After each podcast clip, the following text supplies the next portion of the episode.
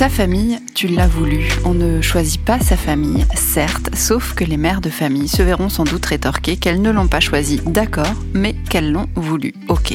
Elles l'ont voulu dans un temps pas si lointain que ça, mais qui s'appelle le passé, un temps où tu pouvais aller bosser, prendre les transports en commun, chanter toute seule sur ta musique dans ta bagnole, boire des cafés avec des copines, te faire une petite sortie ou deux bien arrosée par mois. Tu l'as voulu, ta famille, dans un temps où il existait de vrais enseignants en chair et en os pour t'aider à les élever intellectuellement et pour t'aider à en faire des citoyens responsables, tes enfants. Ta famille, tu l'as voulu dans un temps où tu pouvais amener tes gamins à la plage, squatter le sable pendant des heures, au parc retrouver les copains, à la bibliothèque raconter une histoire, à la piscine faire des gros ploufs, en ville manger des glaces, au musée s'émerveiller devant une œuvre originale, au théâtre se marrer pendant une heure ou deux, au ciné manger du popcorn, chez des amis apprendre la vie, en vacances la découvrir autrement, avec les autres, s'éveiller au plaisir d'être ensemble.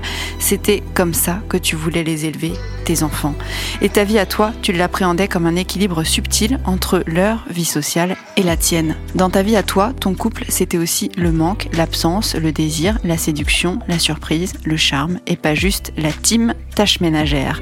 Dans ta vie à toi, tu pouvais parler à d'autres adultes que ton mec, justement, partager tes soucis avec eux, échanger avec des gens qui vivaient comme toi, et surtout, tu pouvais respirer.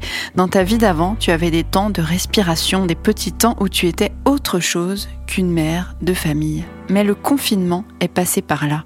Te voilà réduite à une condition que tu n'as jamais voulu avoir. Tu es devenue une femme à tout faire et qui travaille. Lève-toi plus tôt que tout le monde pour aller bosser un minimum. Prépare-leur leur frosties, laisse la cuisine propre, lave la salle de bain, nettoie les vitres, tire la chasse à la place de tous ceux qui ne l'ont pas fait.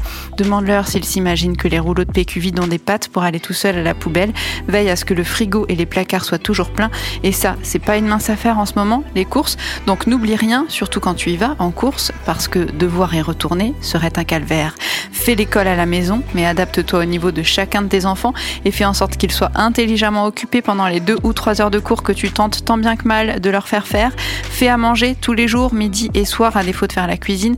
Passe une demi-heure, midi et soir, à tout débarrasser, tout ranger et entends-toi demander gentiment Tu peux fermer la porte, s'il te plaît? On n'entend pas bien le film quand tu fais la vaisselle.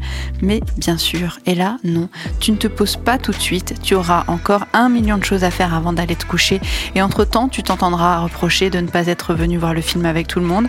Tu auras envie de creuser un tunnel jusqu'à un bar clandestin où tu pourrais boire du rhum, du tiponche et du mojito en paréo avec une horde de beaux gosses.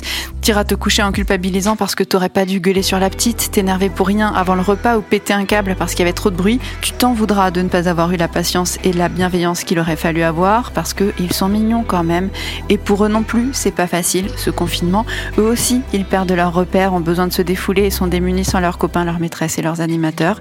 Tu t'endormiras donc en te disant du coup que tu seras plus cool le lendemain, que tu feras mieux et le lendemain, tu feras comme tu pourras. Comme tu pourras.